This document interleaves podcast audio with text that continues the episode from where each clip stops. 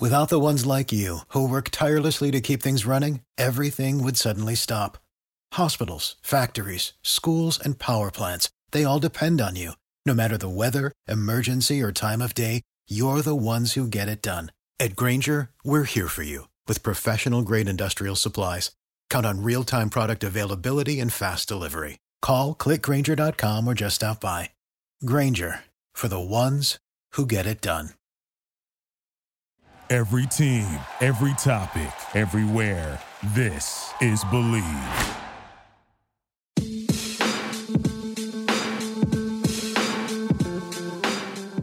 You are listening to Fangirl Sports Network's Get My Job on Blue Wire. I am your host, Tracy Sandler, and it is an honor today to be joined by ESPN's Shelley Smith. Shelley is inspiring, candid, and all around amazing. She opens up about everything from overcoming cancer and a stroke to how to get your story while still being responsible. She opens up about personal and professional struggles, and this is an incredible podcast for anyone looking to work in the sports industry. So, Fangirl Nation, let's get to it. Shelley, thank you so much for joining me today for Get My Job. Tracy, how did you get this idea to start a podcast? That's what I really want to know. This is not about you. This is about me asking you questions. All right, well, then, here we here we go. You know, it's it's funny. Um, well, with Fangirl Sports Network, we really are creating, trying to create a community around women who are female fans and women who want to work in sports. And I wanted to create a, a platform also for women looking to work in sports and who wanted to get involved and create content around their favorite teams and and all of that. Uh-huh. And so, Get My Job, this is our first season doing it. We launched it uh, this past September. And it really, I have to give a lot of credit to my marketing team who really came up with the Mhm. idea of doing it.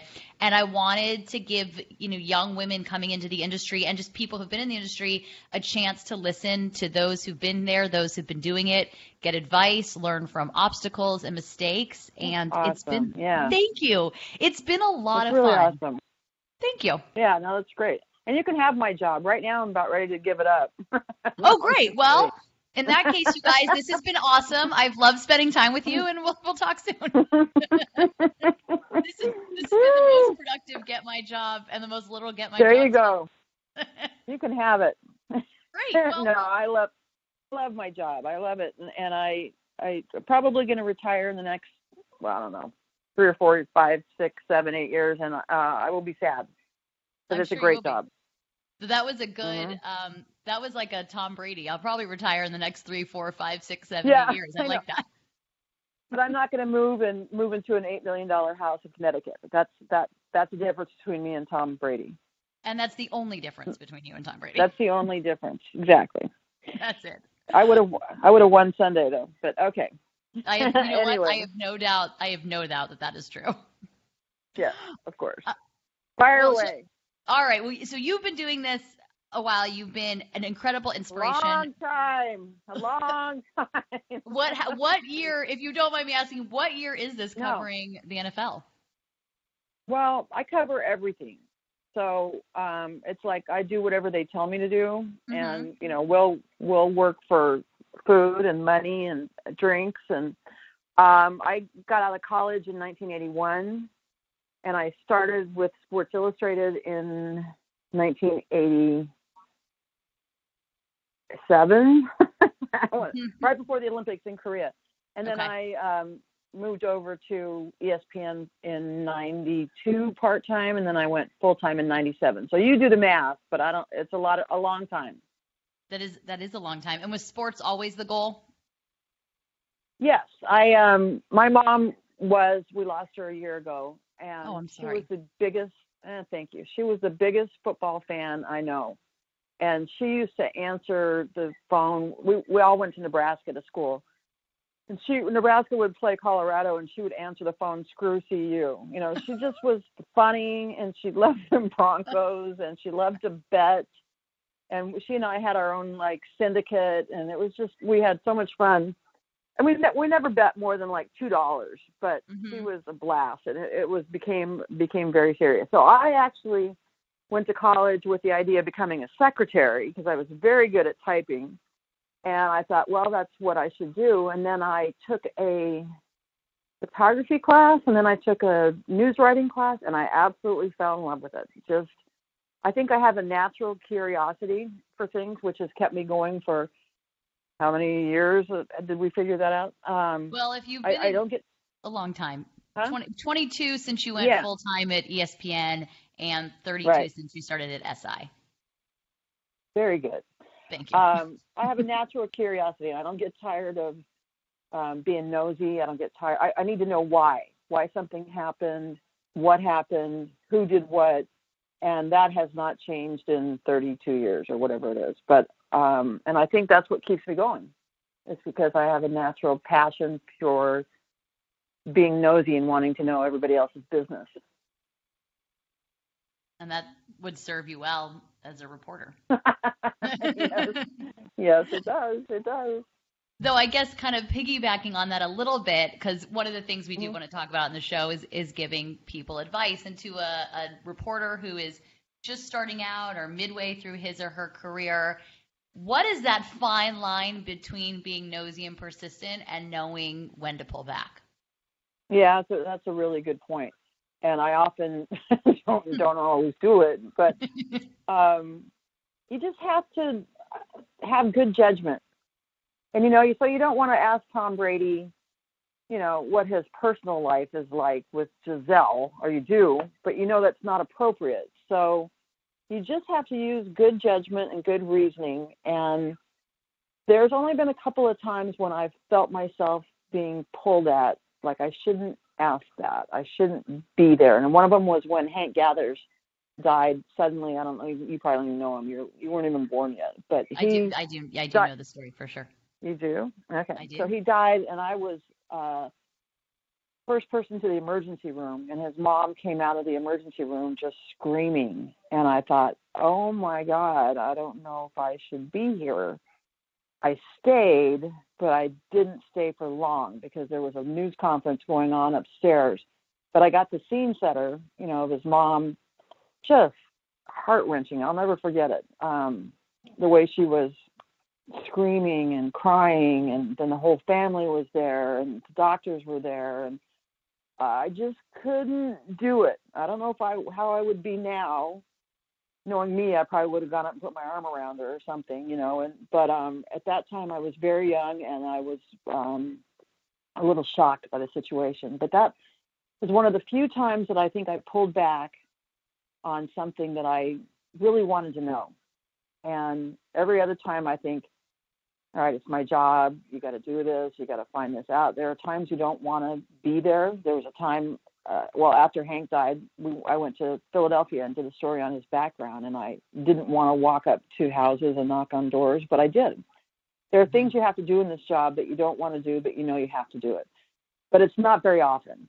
It's really not very often. And um, Manti Te'o was another one. We got beat on the story and I had to go out to the neighborhood here in LA and knock on doors. And you, you know that scene in uh, All the President's Men where they finally get somebody who invites them in and says, "Would you like some coffee?" And they're like, "Yes, yes, I would. I would love some coffee." You probably don't know that movie either.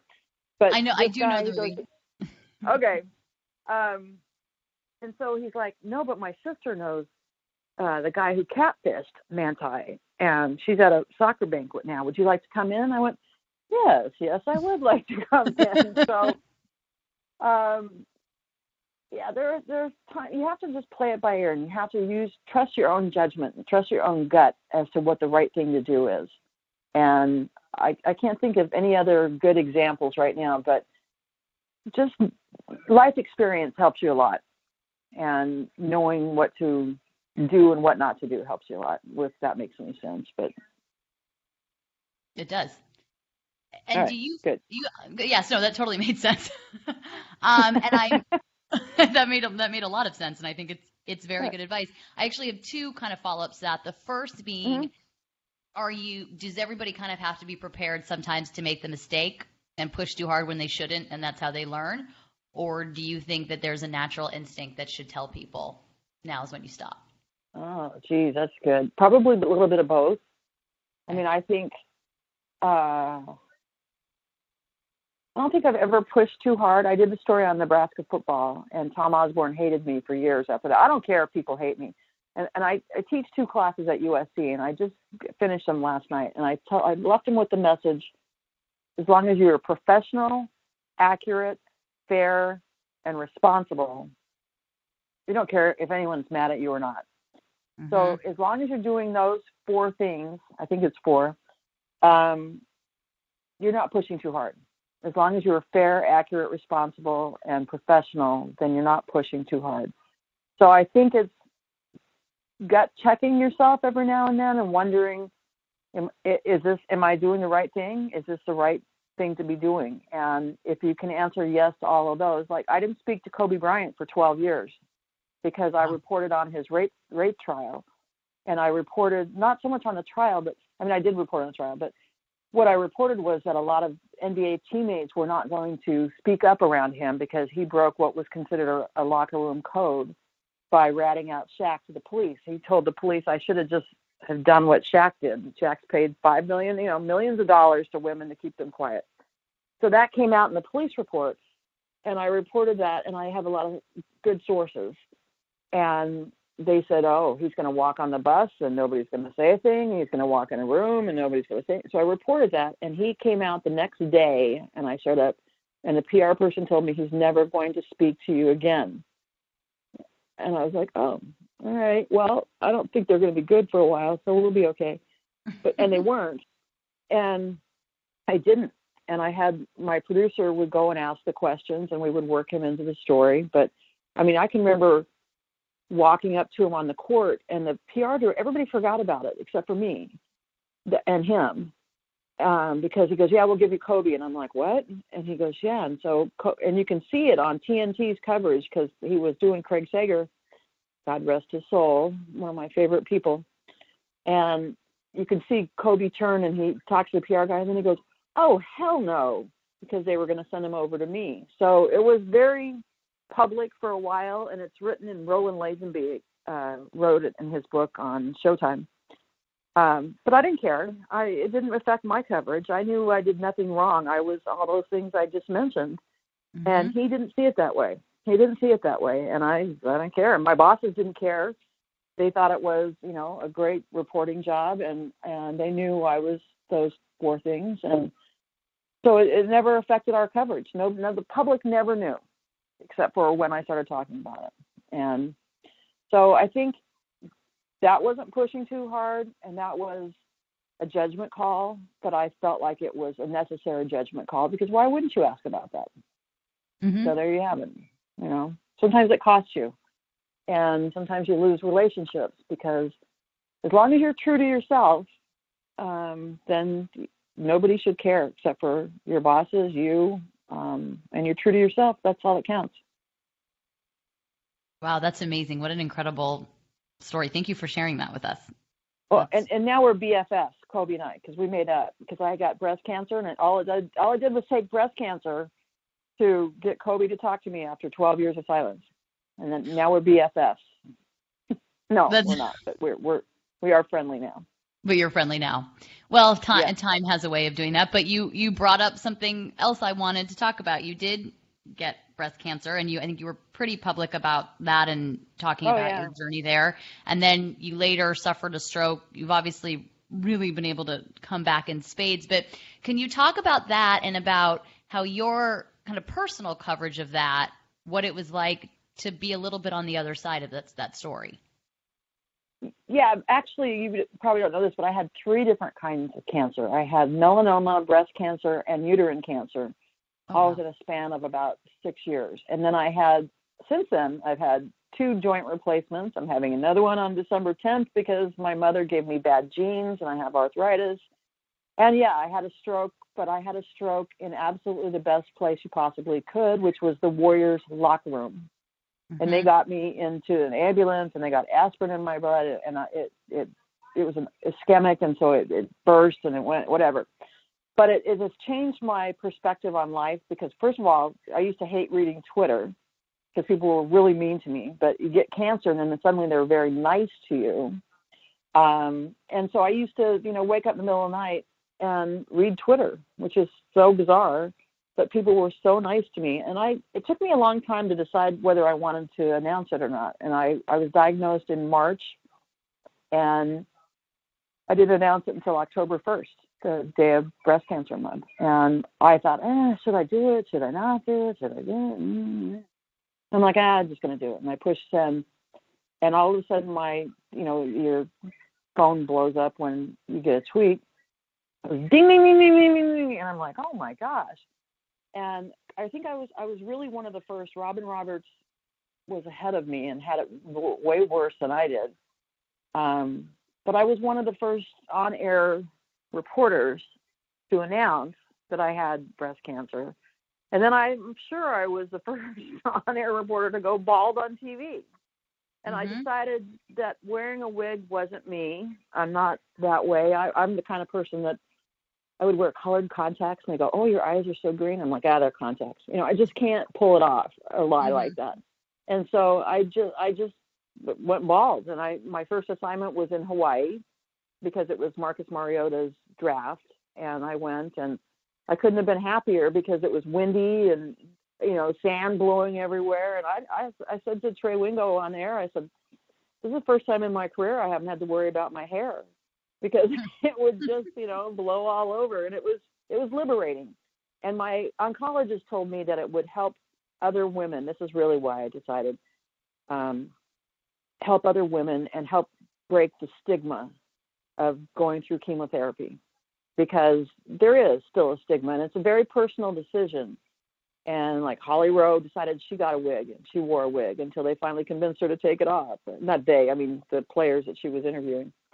Um, so it was uh, it was liberating. It was painful. It was um, uncomfortable. It was my my good girlfriends came out, and I call them now my chemo sobbies because they came out and helped me through chemo, and we end up making a good thing out of it. You know, it was a horrible thing to go through, and I wouldn't wish it on my worst enemy uh, because you just it's scary and it's not fun.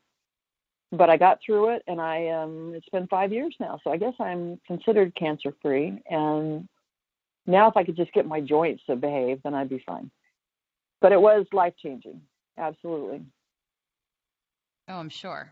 But I think that that's, you brought up a very good point that it was inspiring and helpful for other women.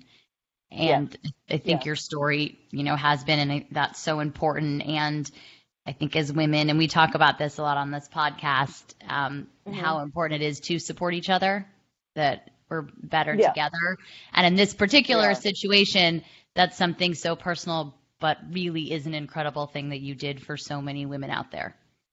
Well, thank you for saying that. I hope I, I hope I did, and I hope I continue to do it. I continue to give speeches, and I just dedicated the Hunt Cancer Center here in, in uh, Torrance, uh, mm-hmm. which was really a wonderful event. And my oncologist was there, and he introduced me, and I he's very shy. He's he's an oncologist for God's sake. and I got up and I said, probably very strange for you to interview me with, or talk to me with all my clothes on. And he just he turned bright red. He couldn't hardly stand it. But that's just me, you know. And uh, but I'm very proud of what I can do. Little things like that in the community to help. And I, you know, go to Relay for Life, and I go to I don't do a lot of cancer walks because I can't walk. maybe next, right, the joint. next year. yeah. right, maybe after the surgery. Yeah, but uh, in that that part of my life, it's been. But you know what else is funny, Tracy, is that it's like you get cancer and they give you a trophy. I got all I got all these awards from places wanting to give me awards for no reason other than having cancer. And I said, what what about my journalism? You know, what about the stories I did on Jake and and I did win an Emmy for Jake Olson, the the blind kid from USC mm-hmm. who snapped the ball, who I told you about. And mm-hmm. um you know, so but I have all these trophies now and I don't know what to do with them. It's like it's like when you they're not participation trophies, they're worse. They're trophies for for having cancer. And I'm like, I don't deserve a trophy for that. But we did do a fundraiser at my house and we raised two thousand dollars, which is not a lot of money, but it's better than none. And um, the Breast Cancer Society sent me a trophy, so that one I do like. That's awesome. So, yeah. Well, well, speaking of the stories that you've done, there's the one that you mm-hmm. you got the Emmy for, and I think well, and something also I'm really noticing in this conversation, and I think will translate very much to your work is there is seems to be a theme for you that you're a fighter and you're a doer and you're true to yourself, and that's why I think you've been successful in every facet of your life. And so, with that in mind, I'd love to talk a little bit about some of the stories you've covered and what I was going to ask you your most rewarding and your most challenging. You spoke about the Hank Gather story, and that may end up being your most challenging. But if not, I'd love to hear what some of the others were. But first, let's start with rewarding. Rewarding Jake Olson was we spent nine years following Jake, and we first got the assignment. Uh, I was on my way to Notre Dame to cover USC Notre Dame. It was the Reggie Bush, Matt Leinart years. Mm-hmm. And I got a call from Michael Fountain, one of my bosses. I have bosses like up the waz anyway, he called me and he told me about this story, and I had to pull over off the highway because I was so struck by this 12 year old boy who had a month of sight left that it just floored me. And I didn't know what to expect. And I got off, you know, out of my car at Notre Dame, and he was already on the field with his family, and I didn't know what they were going to do and what they were going to say. But fortunately, his mom doesn't like Oprah, because the people at his church were going to call Oprah, and she goes, "No, I don't. Well, I don't like Oprah." So they called game day, and uh, we ended up spending and having a great time with him. And he is so funny. He is just hilarious, and he'll say things like he has a standard joke when he goes to speak. We're doing a lot of speaking engagements because I egg him on and he eggs me on it. But he'll say, "All right, raise your hands if you're a Bruins fan," meaning UCLA, and mm-hmm. he goes, "Oh, I don't see any." well, he's blind. You right. know, I mean, and, and and we did a story when he started snapping, and he would look. At, the coach would have the board out, the whiteboard, writing on plays on a whiteboard, and he'd be leaning in like he was looking and watching it. And they just and people don't notice these things, but I do because I I know what he's been through. And I remember the day he had his eye removed. I remember um, being extremely emotional, and that doesn't happen to me very often, you know, doing stories. But this one was. This one got me, and that one was very rewarding. And being able to win the Emmy and give a speech and thank him and his family uh, was was very rewarding. And Nancy Devaney was the producer, and she did a tremendous job of putting it all together. Well, I, I you know, I mean, editing it. And, and then challenging, yeah. Mm-hmm. The Hank Gather story was challenging because I was walking around North Philly. This is when I was still at Sports Illustrated. Hmm. Um, that was incredibly challenging. Um, I don't know what else. It, it's like, you know, I and I oh I, I just landed a. I don't want to say it yet because I don't want to jinx it, but there are some stories that are really hard to land. All right, I did Michael Thomas. That was really hard to land, even though I've known him since he was in diapers. But I said, if, if it was easy, everybody could do it. So that's what I tell myself, like every day. If, if this mm-hmm. job was easy, everybody would be doing it. And so anytime I land a hard one, a really difficult get, and it's harder and harder to get the get because there's so many of us out here now. Mm-hmm. Um, I tell myself, you know, you just work harder than anyone else and see what happens. And if you get it, you get it. And if you don't, you don't. And I worked on Lamar Odom who I've known for 10 years and I still haven't gotten him. And I just finally had to let it go because he's just not, he won't answer his phone. He won't answer anything. Um, I spent two days chasing Allen Iverson, who had told me on FaceTime, Oh, I love you. I love you. Yes, come down. We'll do anything you want. Blah, blah, blah, blah, blah. And then I couldn't find him. He didn't show up. He didn't, and we had an extensive crew hired for two days in I forget where we were, Atlanta, North Carolina, I don't know. But sometimes you have to just let it go, and those two will probably bug me the rest of my life: Lamar Odom and Allen Iverson. And you know, I see Allen do things on TV, but it's I know he's being paid because it's Adidas sponsoring it or whoever he's with these days. Mm-hmm. And I just some people are not good people, and I just have to. Lamar's a good person. I just don't think he knows what he's doing. Mm-hmm. I think his brain is is fried, and I think he's confused. And I know he just got engaged, but um, it's it's difficult. Some people are not good people, and some people don't care if they win you over or screw you over. And once you get that through your head, then it's a little easier to accept defeat. But uh, I'm still going to try because if it was easy, everybody could do it. So I, I do tell myself that all the time. I think that's good advice, though. And I think mm-hmm. also what you just said is some people don't care if they win you over or screw you over. And that's not just right. good advice in this industry, it's good advice for life. exactly. Some exactly. people just don't care. And when you just don't care. When you can accept that in life, I think it makes everything a lot easier. Yeah, I agree. I agree. So, so how, I, I think that's well, I was just going to say, I think that's what my illnesses and joint issues have taught me is not to take everything so seriously. Mhm. That's probably true, and probably also not mm-hmm. personally. Mm-hmm. Right. Right. Exactly. So, how have you seen over the last several years? How have you seen this industry change for women and, and opportunities grow? I think there are a million opportunities for women in this industry. Um, maybe not necessarily on air, but if you were if you want to edit, you want to produce, you want to uh, be in PR, you want to be in marketing, there are a million opportunities. And there are on air opportunities. There's podcasts, there's radio shows, there's blogs. Um, and I think it's only gotten better for women. And we see tons of women out in the field now. And it used to be like I used to know everybody, every female there was. And but now we see a lot of people out there. And I think that um, the industry has changed. The, the rules haven't changed, but the mediums have changed. There are, like I said, podcasts and radio and blogs and tweets and I mean the rules have not changed and some people don't understand that that the rules of journalism still exist and they exist even more so I think with social media and I've been guilty myself of tweeting something I shouldn't have and not following the rules of journalism, not checking it out, not double checking it out, not confirming two sources. And I did it. I was at USC, and honestly, I was scared because I had heard that there was. It was right after Las Vegas, and I had heard there was an active shooter on campus.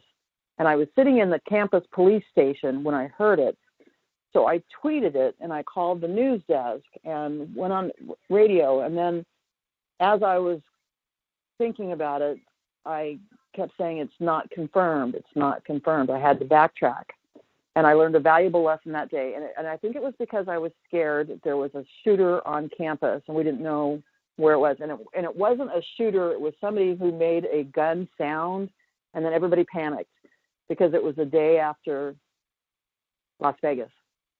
Mm. And that's when I learned, you know, it doesn't matter if you're scared, if you're embarrassed, if you're humiliated, whatever you need to follow the rules of journalism. And I will never make, I hope, never make that mistake, mistake again. And I was able to correct it and undo any damage I could have done. Um, but the mediums have changed. The social media has changed everything. And now anybody can tweet and put out news. And I don't know if you know this. Yesterday, Sports Illustrated reported. Sports Illustrated. I mean, that's a pretty reputable magnet, yes. even though they just sold sold it and fired everybody. But they reported that Clay Helton, the coach at USC, had mm-hmm. been fired, mm-hmm. and everybody picked it up. Bleacher Report, everybody, and it wasn't true. Mm-hmm. And they had to retract it. And I thought, how does that happen in this day and age? I can see someone tweeting it, or you know, you can get the Onion, and a lot of people believe the Onion, which I, I think the Onion's hilarious. But um, it just it bothered me that people would just pick it up and people just copy each other. They just, you know, oh, well, Sports Illustrated ran with it. We should run with it. No, you can't just do that. You have to con- double confirm it. And I know Clay Helton. I'm sure it hurt him. And I'm sure, well, I'm, he's heard these things before, but um, you have to know the rules. And a lot of people who are tweeting and Facebooking and Instagramming and TikToking, whatever the heck it is out there now, they don't know the rules. And so before you jump to a conclusion, know the rules and know what legitimate journalists have done to get their information. And I'm surprised that Sports Illustrated did that. But again, it's changed so much. They have, you know, downsized and they're not paying people and that's when the quality hurts. Well, it feels like with social media, it's become more important to be first than right. Yep. Yep. Exactly. But I think an actual rule of journalism is it's more important to be right than first. Exactly. Exactly. And and I I was in this is kind of a morbid story, but I was in laying on the gurney going into radiation and I had my phone in my hand because Lamar Odom was getting ready to decide whether he was going to re-sign with the Lakers or he was going to be a free agent. And so I'm like, I can't go in yet. I can't go in yet. like, like, leave me out in the hallway. and I had my phone, and and I finally got the call, and I called it in, and I got beat by a minute, a minute by someone in my from ESPN in my own company. And so I thought, well, I'm never going to do that again because that's ridiculous. That's just stupid. Putting off my radiation because of Lamar Odom. But you know, that's that's the business, and it's so competitive, and everyone wants everything from everyone, and it's really hard. hard it gets it's the hardest it's ever been in my career right now because it's just hard to get things. But again, if it was easy, everybody would do it. So that's what I my mantra these days. It's a good it's a good mantra, and it's true. Mm-hmm. So I guess somewhat along those lines, I was going to ask, what is maybe the number one mistake that you see women, and maybe it's not just women, but people making breaking into the sports industry, and in this age of social media, what is if you were if you knew someone starting their career what is one piece of advice you would give them to make sure they do do and then to make sure they don't do? Well always double check your facts.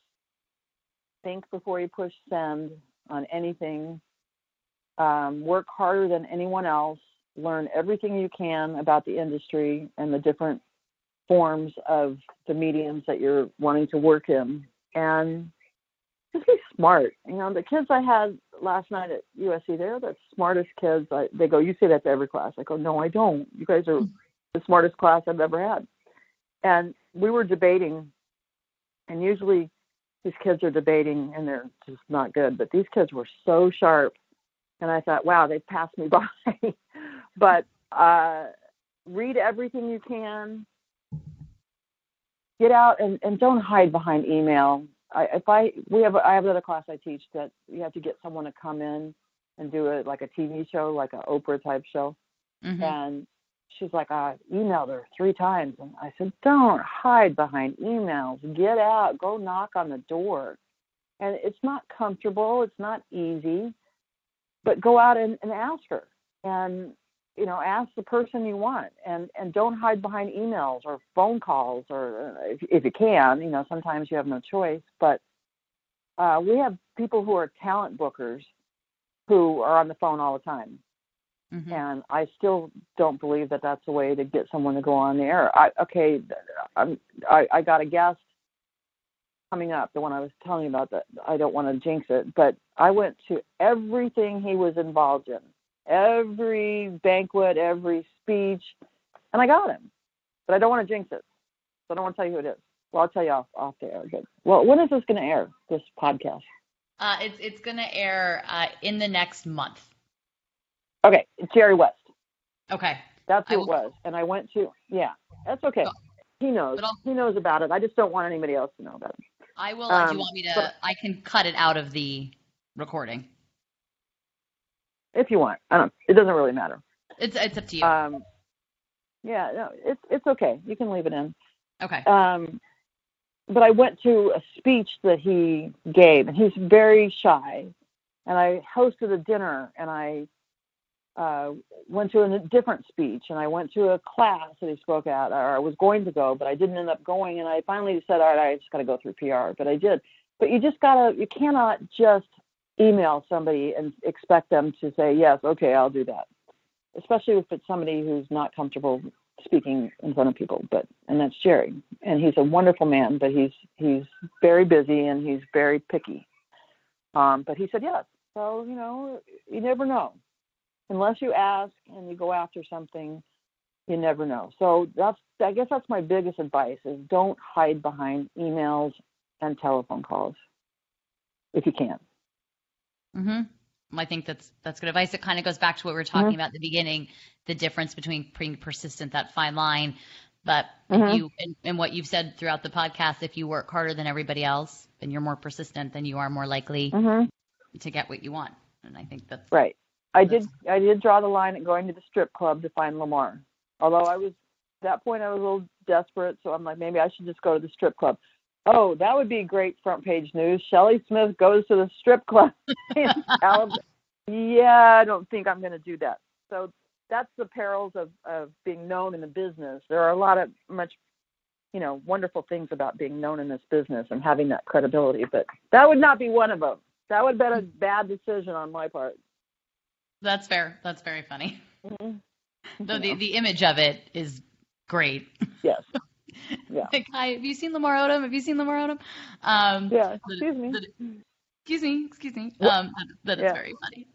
So you've been lucky enough to write a couple of books. One with Keyshawn Mhm. Johnson, which, which I would imagine was a really great experience. I'd love to hear more about that. And then one specifically was about horrible. female athletes. It was horrible. Oh, see, there we go. Yeah. All right, let's start with Keyshawn. Well, they went one and fifteen that year, so there was Right. no ha- happy.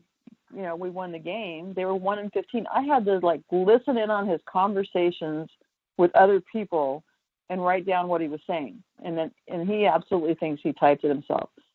But it was a good experience in that he trusted me to do it, and we'll be friends forever. Games Girls Play, on on the other hand, was um, written for my daughter, who is a soccer player, and she ended up playing at Oregon and was all Pac-12 or Wow. Pac-10 or whatever it was at that point. And she was having a lot of trouble with issues that affect female athletes, like parents yelling at them from the sidelines, um, eating disorder. She didn't have an eating disorder, but eating disorders, um, you know, training too hard, and and so my book agent hooked me up with a woman who's a sports psychologist who had been wanting to write a book on the very same topic. And I said, Oh my gosh, this will help my daughter. I'm in. So we did that, and it was a very enlightening book. And I think still a lot of the rules still pertain. And it was, you know, sexual assault, sexual abuse. And I'm sure the Nassar uh, investigation would have been major in this book, but we obviously didn't know about it. Um, but it was an interesting book to write. And then I also wrote Herm Edwards' book, which was Life Lessons, which I, I really enjoyed that. And he he's an amazing guy, and he he and his wife uh, are just terrific. And they just beat who they just beat at ASU? Oh, they beat Oregon. Mhm. And so he's having a lot of success at Arizona State, and um, they're, they're really fun to be around. And so that was a great book to write too. And then I've started writing a book on Al Davis, and then Hmm. he died. He died, and so I had to change all the he is to he was. Mm. No, not really. I mean, I did, I did, but um, it was just, too, it was too hard. There are people who wouldn't talk about him. They were afraid of him. They're even afraid of him in death. And I mean, I haven't given up on it, but I'm pretty close. But I have all my notes, and I have good stuff from when he was alive. But I, I thought he would cooperate with me, and he ended up not cooperating with me. In fact, he called and disguised his voice. I'm sure it was him or one of his flunkies. You know, yeah, you can't write this book, Mr. Davis. Know, I'm just like, what? You know, I've just never heard of such tactics. And so that one's still in my filing cabinet, but we'll see. Maybe someday. Is there anything in this industry that still surprises you? Um, well, that did. Um, but he's so, that's, that's what made me think. so, I know he's so weird that it doesn't really surprise me. Um, you know what? I don't like the Players Tribune. I think it gives too much license to the athletes, and they can write whatever they want. They love it, but I don't like it because there's no checks and balances. You can write anything you want, and there's nobody saying no, that's not true, or that's in, you know that's not fair. Um, and that didn't happen that way. And, and that's the way real journalism is. And the players tribune they get a lot of players who just want to get their message out and that's how they do it. So uh, that surprised me that that took off. I like derek jeter a lot and i'm sure he thought it was a great idea and i'm sure he still thinks it's a great idea. But i just i wish athletes wouldn't do that because there's nobody checking them. You know what I mean? So you can come out and you can be Lamar Odom and say, "Oh no, I didn't. I didn't do any drugs. I didn't go to that brothel." When you know for a fact you did. You know. So I'm not saying that ever happened because it didn't, but it's just not good to be able to let someone have free reign like that without an editor or a journalist checking to make sure everything they write is legal and kosher and everything else that we do. Changing topics a little, um, and then I and then we're going to move into five fun facts, which is my personal favorite part of the podcast. Um, I know, I saw that. I do it. I don't. You should check out Shelley. I do um. I do five fun facts with the 49ers players, and uh-huh. we do just like iPhone videos, and I you know they're short they're like off the cuff and they share five fun uh-huh. facts about themselves and so it's become pretty popular and and therefore i've just kind of become known for the fun facts so we had to make it part of this podcast so um right, but we'll good. but we'll get we'll get to that in a minute first though i'd love to know okay. for you and this i think would be helpful just generally for people listening what is a criticism you received early on that may have been very difficult to take but really helped to shape your career well, I remember I told you I made a mistake in baseball in the College World Series. I I was taught, and I just had this conversation with a, another writer, and he remembers it too. I was taught that you always take the biggest number and you use that as your lead. That was the AP style. You know, so and so had went three for four. Da, da, da. Well, I looked down at the score sheet and I didn't have a clue what I was doing and I wrote somebody had 18 putouts. And that is just a ridiculous stat. But it was the biggest number I could find, and I didn't even know what a putout was. What it is is, you know, you throw to first base, and that's a putout. Oh, I didn't know that and either. I, was, I love baseball. Yeah, that's I know. funny. No idea. I know.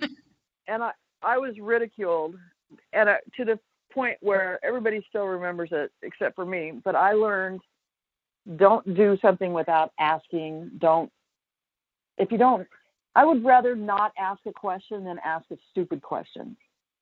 So I will stay quiet. And that was like one of the biggest mistakes I've ever made. And it's still, it's embarrassing. It's quite embarrassing. And, and the fact that people remember it is, and they're like, we can't believe you of all people did that. I said, yeah, I know. Um, that's what you asked me, right? What have I done? Yep. Yep. yep. That was it. Fortunately, that's- uh, there was one I made recently. I said somebody had not won Super Bowl and they had won two, and I fortunately caught it before, but I was mortified that I didn't remember that. I don't remember what team it was because they we helicopter in. That's what they call it. They they say, all right, go to Florida and do this, and go to Memphis and do that, and go to Denver and go to you know 49ers, and so you have to cram like crazy before you go cover a lot of these games. So that's what I end up doing it, and then it goes right out of my head afterwards because I can't remember anything. Well, that's like studying in school when you cram. You'll remember it for the test, yeah. but then you're not going to remember it beyond that, which is fair. Exactly. I think so too. All right, so it's time. Are you ready for five fun facts? I'm ready. I'm ready. All right, so everybody on Get My Job gets the same five, and that's what really on on this particular one. That's what makes it fun because we get so many different okay. amazing answers. So number one, okay. what is your favorite moment in sports?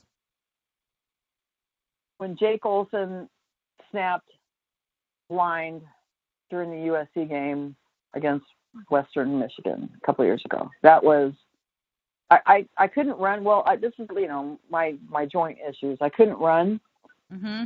and I I ran down the sidelines to see him snap, and I was that will still be my favorite moment in sports. That's awesome.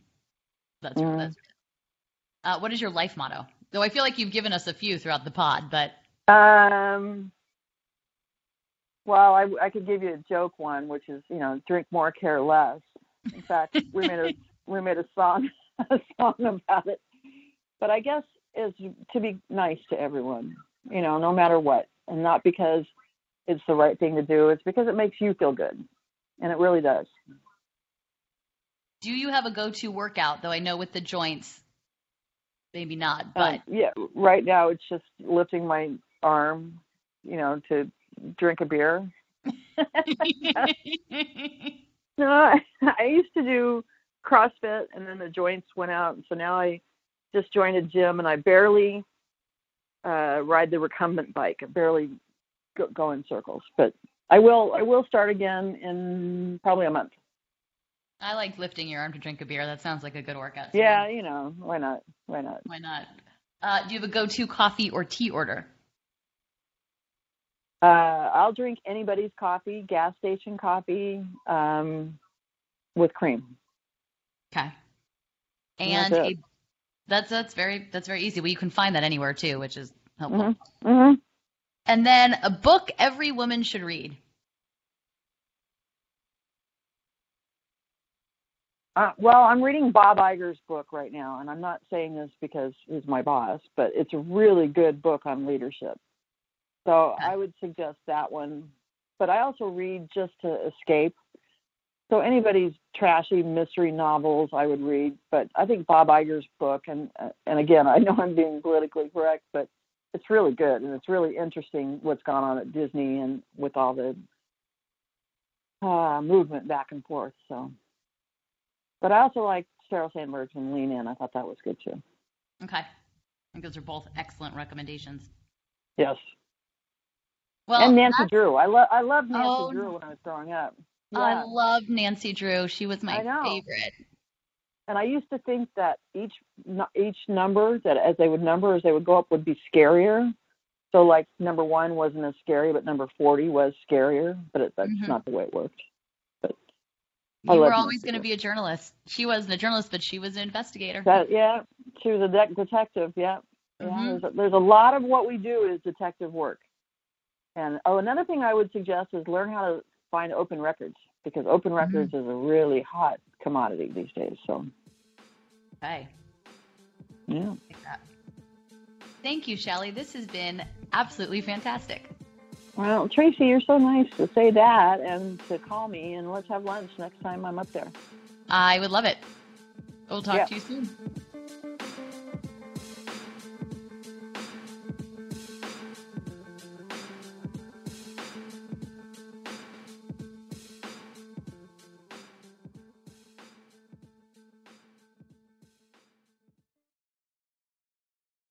Without the ones like you, who work tirelessly to keep things running, everything would suddenly stop.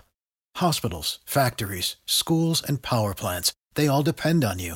No matter the weather, emergency, or time of day, you're the ones who get it done. At Grainger, we're here for you with professional grade industrial supplies. Count on real time product availability and fast delivery. Call clickgrainger.com or just stop by. Grainger for the ones who get it done.